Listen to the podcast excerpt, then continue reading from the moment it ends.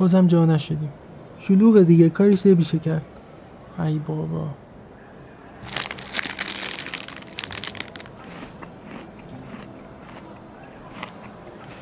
ای بابا اینا چی؟ جوریه. نون که نیست مثل بیسکویت پودر میشه. مزه نونم نمیده. اه. چیه؟ نون گلوتن فریه. برای سلامتی خیلی مفیده. نگفته بودی به گلوتن حساسی؟ علائمت چیه؟ حساس نیستم. خب پس دکتر گفته بخوری؟ نه کلا چون برای سلامتی مفیده می‌خورم ببین جوکوویچ گفته رژیم گلوتن فری باعث شده قهرمان جهان بشه. خب شاید اون حساس بوده. تو از وقتی می‌خوری حالت فرقی هم کرده؟ نه ولی اپرا فری هم گفته از وقتی گلوتن نمی‌خوره لاغر شده. شاید اونا مشکل داشتن که روشون تاثیر گذاشته. تو که حالت فرقی نکرده برای چی ادامه میدی؟ ببین میگن گلوتن هضم نمیشه تو بدن مثل سم تجمع می‌کنه. نگاه کن ملت چقدر تو پیج جوکوویچ کامنت گذاشتن. همشون میگن با gluten free حالشون بهتر شده. تو بدن کسایی که مشکل دارن آره. نه تو که تا چهار روز پیش نمی‌دونستی گلوتن چیه. اینا هم کورکورانه چون جوکوویچ کاری کرده همینجوری تکرارش می‌کنن. اصلا معلوم نیست راست بگم. نه خب آخه. آخه چی؟ نه آخه چی؟ تو حتی علائم هم نداری. بعد الکی داری نون گلوتن فری می‌خوری. آخه راست میگی فکر نکنم لازم باشه بخورم. آفرین. پول اضافه داری خرج اینا می‌کنی؟ باشو بریم الان قطارم میاد. ولی ده ادامه میدم. این همه آدم که علکی حرف نمی‌زنن حتما یه چیزی می‌دونن که میگن گلوتن بده. ای خدا. باشو بریم قطار اومد. باشو تو آدم نمیشی. بعد در حال فردا که به خاطر گلوتن افتادی مردی می‌فهمی بر راست می‌گفتم. آره تو راست میگی. بدو زور بزن بلکه جاشیم. بدو.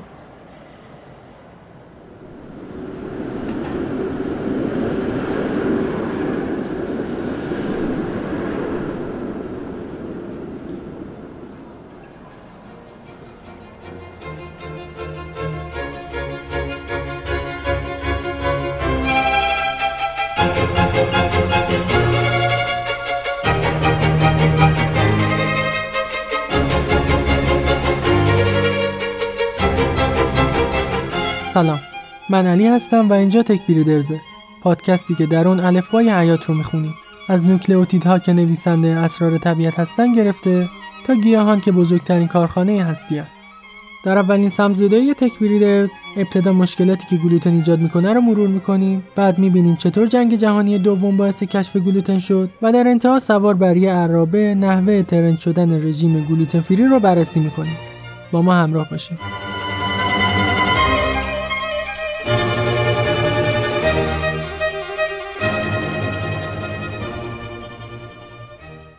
گلوتن چیه؟ گلوتن خانواده ای از پروتئین هاست که در بعضی از غلات پیدا میشن مثل گندم، چاودار و جو.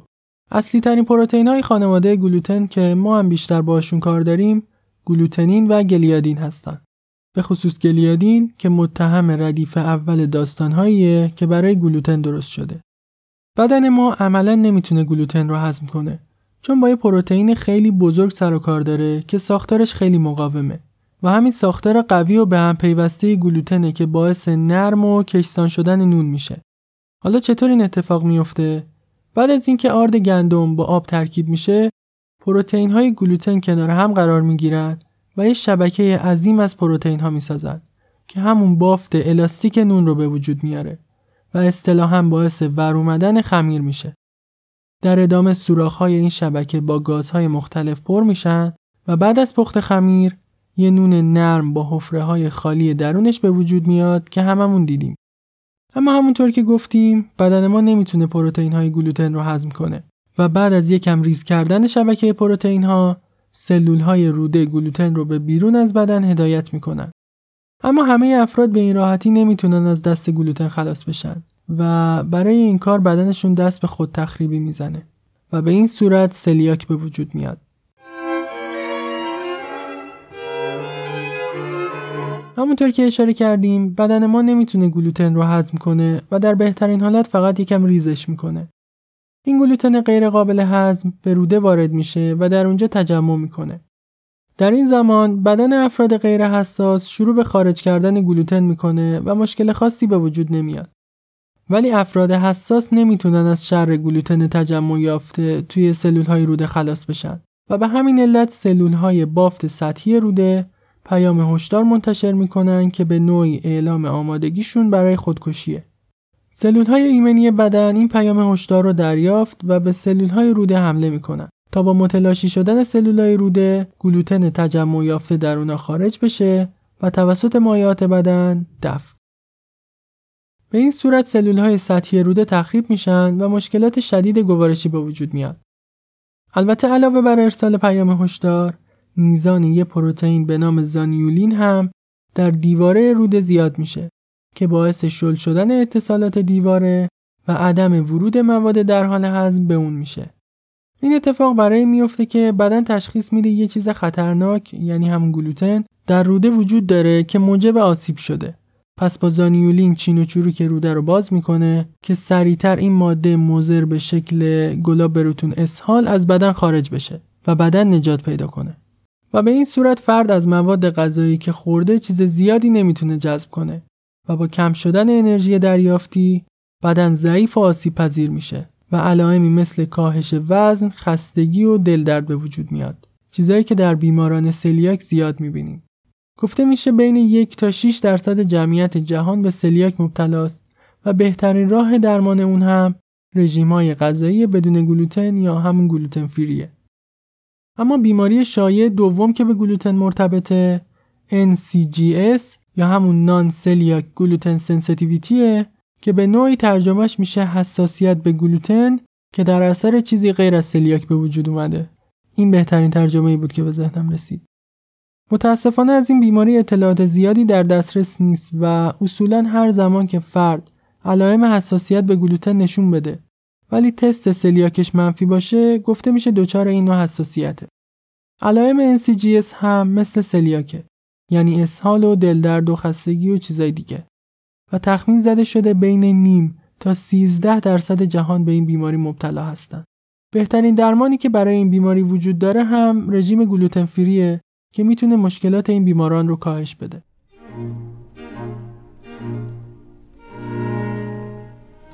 و اما دیگر بیماری مرتبط با گلوتن آلرژی به گندمه. البته بیماری های گلوتن بیشتر از این ستاست ولی ما اینجا به سه مورد که مهمتر بودن اشاره کردیم و بقیه رو به تلگرام و توییتر موکول می‌کنیم. بین دو دهم تا یک درصد کودکان به این بیماری یعنی آلرژی گندم مبتلان. این کودکان نه تنها به گلوتن بلکه به خود گندم حساسند. البته 65 درصد این کودکان تا رسیدن به سن بزرگسالی خود به خود درمان میشن. ولی به طور کلی درمان این بیماری هم حذف گندم از غذاست. و چون رژیم های گلوتن فری گندم ندارن برای این بیماران هم تجویز میشن. پس اگر بخوایم جنبندی کلی بکنیم گلوتن و گاهن کل پروتئین های گندم باعث بروز برخی حساسیت ها برای نیم تا یک درصد افراد دنیا میشه و علائم مرسوم اون هم اسهال، دلدرد، خستگی و کاهش وزنه و درمان این مشکل هم رژیم های غذایی بدون گلوتنه. حالا این رژیم غذایی گلوتن فری شامل چه مواردیه؟ اصولا هر رژیم غذایی که توش گندم، چاودار، جو و تیریتیکاله وجود نداشته باشه گلوتن فری محسوب میشه. چون فقط این مواد غذایی هستن که گلوتن دارن. و خوردن چیزای دیگه مثل برنج، ماهی، مرغ، گوشت قرمز، لبنیات، تخم مرغ، میوه، سبزی، حبوبات و چیزای دیگه برای افراد حساس به گلوتن ضرری نداره. در محصولات فراوری شده گلوتن فری مثل کیک و بیسکویت و نان بدون گلوتن هم از غلاتی مثل گندم دروم استفاده میشه که گلوتن ندارن و طبیعتا بافت و طعمشون با محصولاتی که گلوتن داره متفاوته. به عنوان مثال نون گلوتن فری اصلا حالت کشسان و نرم نون معمولی رو نداره چون گلوتن توش وجود نداره که بخواد اون شبکه پروتئینی که قبلتر راجبش صحبت کردیم رو به وجود بیاره و نون کلا یه ساختار متفاوت پیدا می‌کنه. اما تا چند دهه پیش هیچ کدوم از این غذایا کشف نشده بودند و گرسنگی های مرگبار بزرگترین جنگ تاریخ بشر سرآغاز داستان گلوتن بود.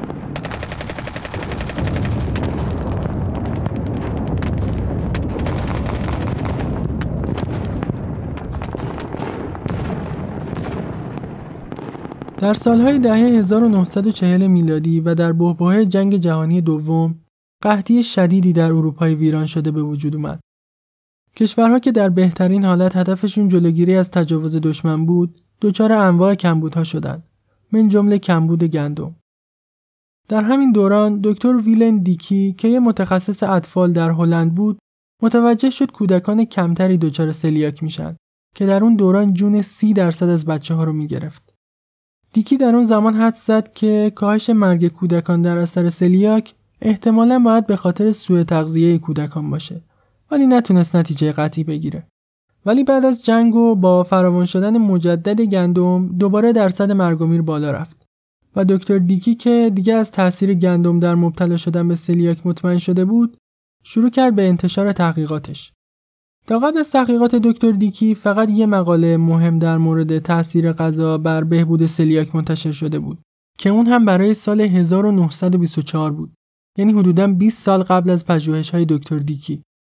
بعد از این اتفاقات توجهات بیشتری به سمت گلوتن و سلیاک جلب شد و متخصصان گوارش در سراسر جهان شروع به تحقیق در این زمینه کردند و رژیم غذایی بدون گلوتن به عنوان درمان برای سلیاک مطرح شد. اما از حدود دهه 90 میلادی بود که مرد اصلی دنیای گلوتن وارد داستان شد. دانشمندی جوان و کنجکاو به نام آلسیو فاسانو که بنیانگذار مهمترین تحقیقات درباره گلوتن بود و جان میلیون ها نفر رو نجات داد.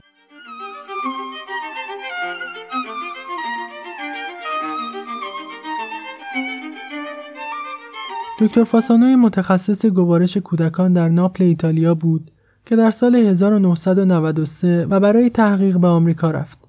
در اونجا بود که دانشمند ما متوجه شد متخصصان آمریکایی خیلی با بیماران سلیاک مواجه نمیشن و این یعنی از نظر تئوری باید شیوع سلیاک در آمریکا کمتر می بود. دقیقا برعکس وضعیت اروپا.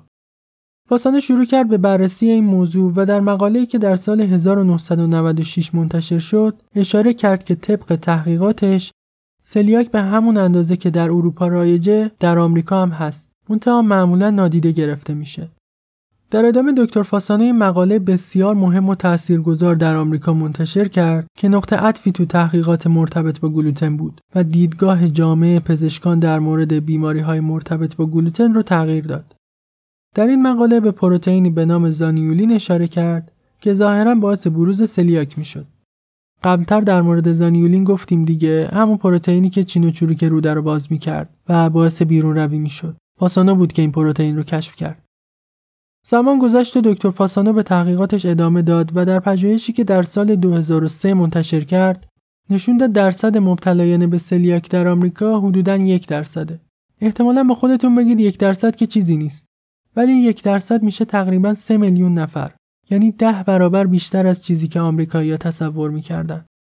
از همون حدود عواسط دهه 2000 و بعد از انتشار این تحقیق بود که علاوه بر متخصصان مردم عادی هم توجهشون به گلوتن جلب شد و نگرانی ها افزایش پیدا کرد. البته ظهور شبکه های اجتماعی هم تاثیر بسیار مهمی در جلب توجه مردم داشت. در اون دوران و به خاطر گسترش اینترنت مردم بیشتر با هم در ارتباط بودند و اطلاعات رو سریعتر از قبل دریافت می‌کردند. به خصوص اطلاعاتی که لزوما درست نبودند. و در همین زمان بود که آروم آروم تب گلوتن فری به وجود اومد.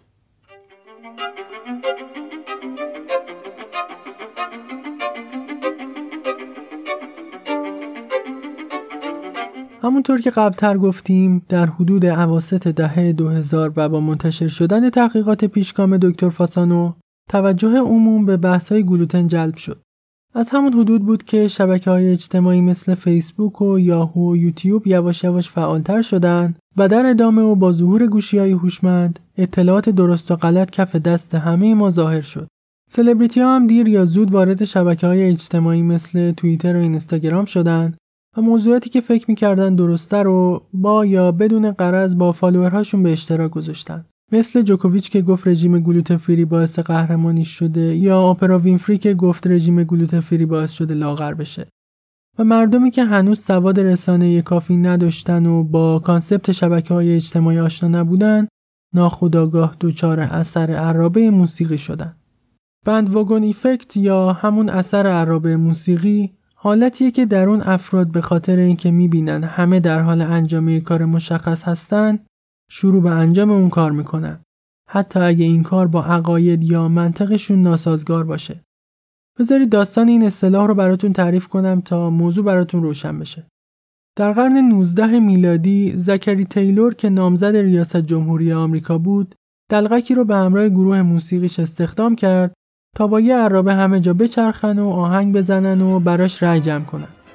دلغکا هم کارشون رو شروع کردن و اول یه سری از مردم فقط به خاطر موسیقی سوار عرابه می شدن.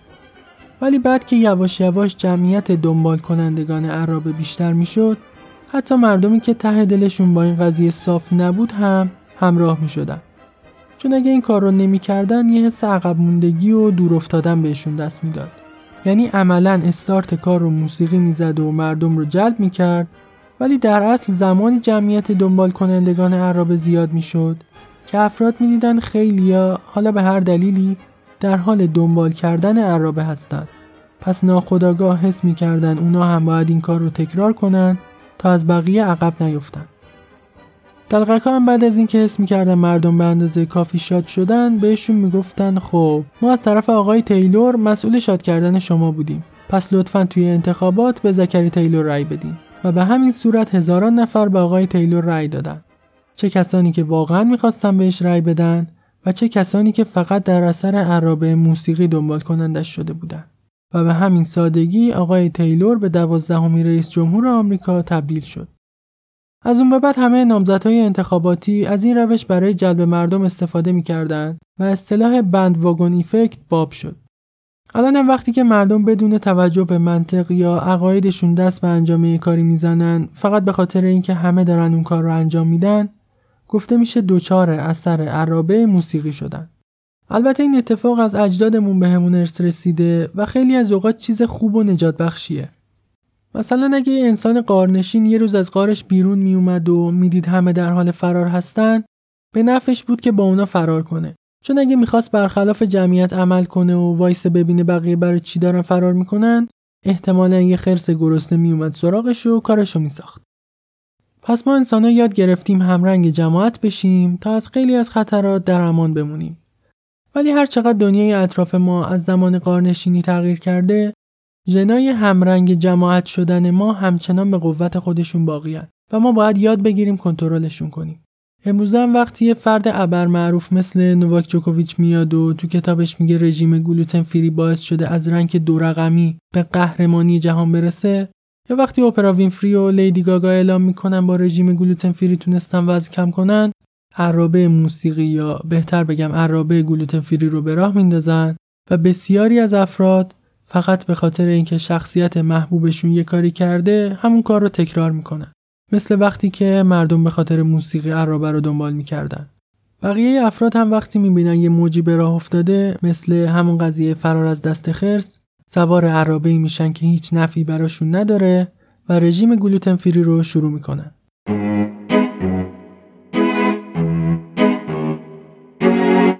از عجایب عرب موسیقی فقط به همین اشاره کنم که در یک تحقیق از 392 نفر که خودشون رژیم غذایی گلوتن فری برای خودشون تجویز کرده بودن آزمایش سلیاک و آلرژی گندم گرفته شد و معلوم شد فقط 14 درصد این افراد واقعا به گلوتن حساسیت داشتند و این یعنی 337 نفر از 392 نفر فقط چون دیده بودن عرابه گلوتن فری شلوغه سراغش رفته بودن.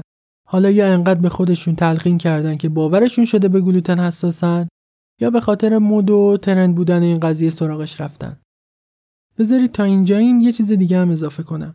تا الان تو هیچ تحقیقی ثابت نشده رژیم بدون گلوتن می‌تونه باعث کاهش وزن بشه و گفته میشه چون معمولا محصولات گلوتن فری کمتر پیدا میشه کسایی که از این رژیم پیروی می‌کنن معمولا گرسنگی بیشتری تحمل می‌کنن و به همین دلیل لاغر میشن.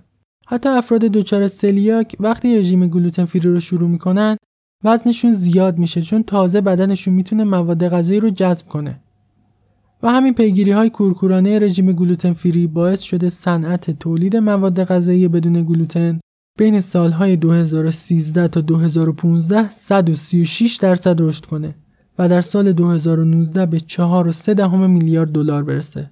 حتی با وجود اینکه تعداد مبتلایان به بیماری های گلوتن تقریبا در این سالها ثابت مونده. اگه بخوایم عینک تئوری توته به چشممون بزنیم شاید بشه گفت این بحث رژیم گلوتن فری در از کمپین شرکت های تولید غذاست که یه سری مشتری های جدید جلب کنن و طبق بررسی های انجام شده اصلی ترین خریداران محصولات گلوتن فری کسایی که به گلوتن حساس نیستن و این افراد فقط به خاطر اینکه اثر عرب موسیقی بهشون القا شده فکر می‌کنن محصولات گلوتن فری سالم ترن و حاضرن پول بیشتری بابت چیزی که بهش احتیاج ندارن بپردازن. اما بیاد خیلی این عینک تئوری توتر رو رو چشممون نگه نداریم چون مدرک خاصی برای این داستان وجود نداره و به نظرم همینقدر که اشاره کردیم کافیه.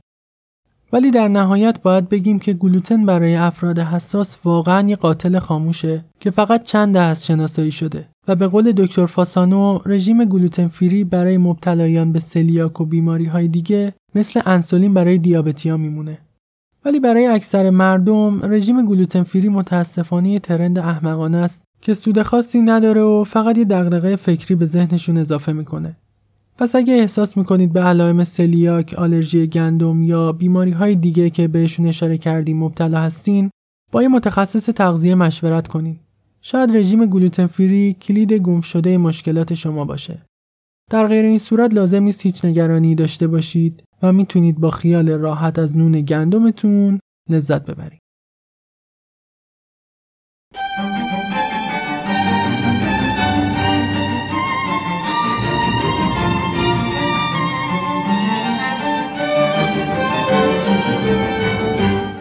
اولین اپیزود سمزدایی تکبیردرز یا به عبارتی همون سومین اپیزود فصل دوم. سمزدایی یه مدل یه کمی متفاوت از اپیزودهای معمول تکبیردرزه که در اون سعی می‌کنیم یه سری موضوعات که به غلط به گوشمون رسیده رو بررسی کنیم و اصطلاحا یه خورده ذهنمون رو از سمومی که تو این دور زمان زیاد شده پاک کنیم. البته اگه بتونیم. اینم یه مدل جدید دیگه. گفتیم امتحان کنیم ببینیم چه مدلی در میاد. به هر حال هرچی که بود و نبود امیدوارم از این اپیزود لذت برده باشیم اگر اینطور بوده لطفا همین الان چند ثانیه وقت بذارید و پادکست ما رو به دوستاتون معرفی کنید که خیلی کمکمون می‌کنه. اگر هم دوست دارید کنجکاویتون درباره این اپیزود رو ادامه بدین تلگرام و توییتر ما رو دنبال کنین که لینکش توی توضیحاته. اونجا اخبار و اطلاعات تکمیلی رو می‌ذاریم و تاریخ انتشار اپیزودهای بعد رو هم اعلام می‌کنیم.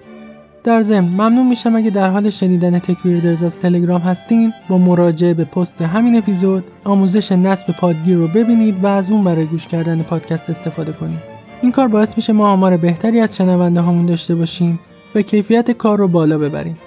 اگر هم در حال شنیدن از پادگیرا هستین لطفا همین الان subscribe کنید تا بلافاصله از انتشار اپیزود جدید مطلع بشید این قسمت از تک در اواخر اردیبهشت 1401 ضبط شد و سازنده اون من علی مشهدی بودم. تا اپیزود بعد که می‌خوام توضیح بدم اصلا این ژنتیک گیاهی که این همه در موردش صحبت کردیم چیه؟ شب و روزتون سبز. فعلا.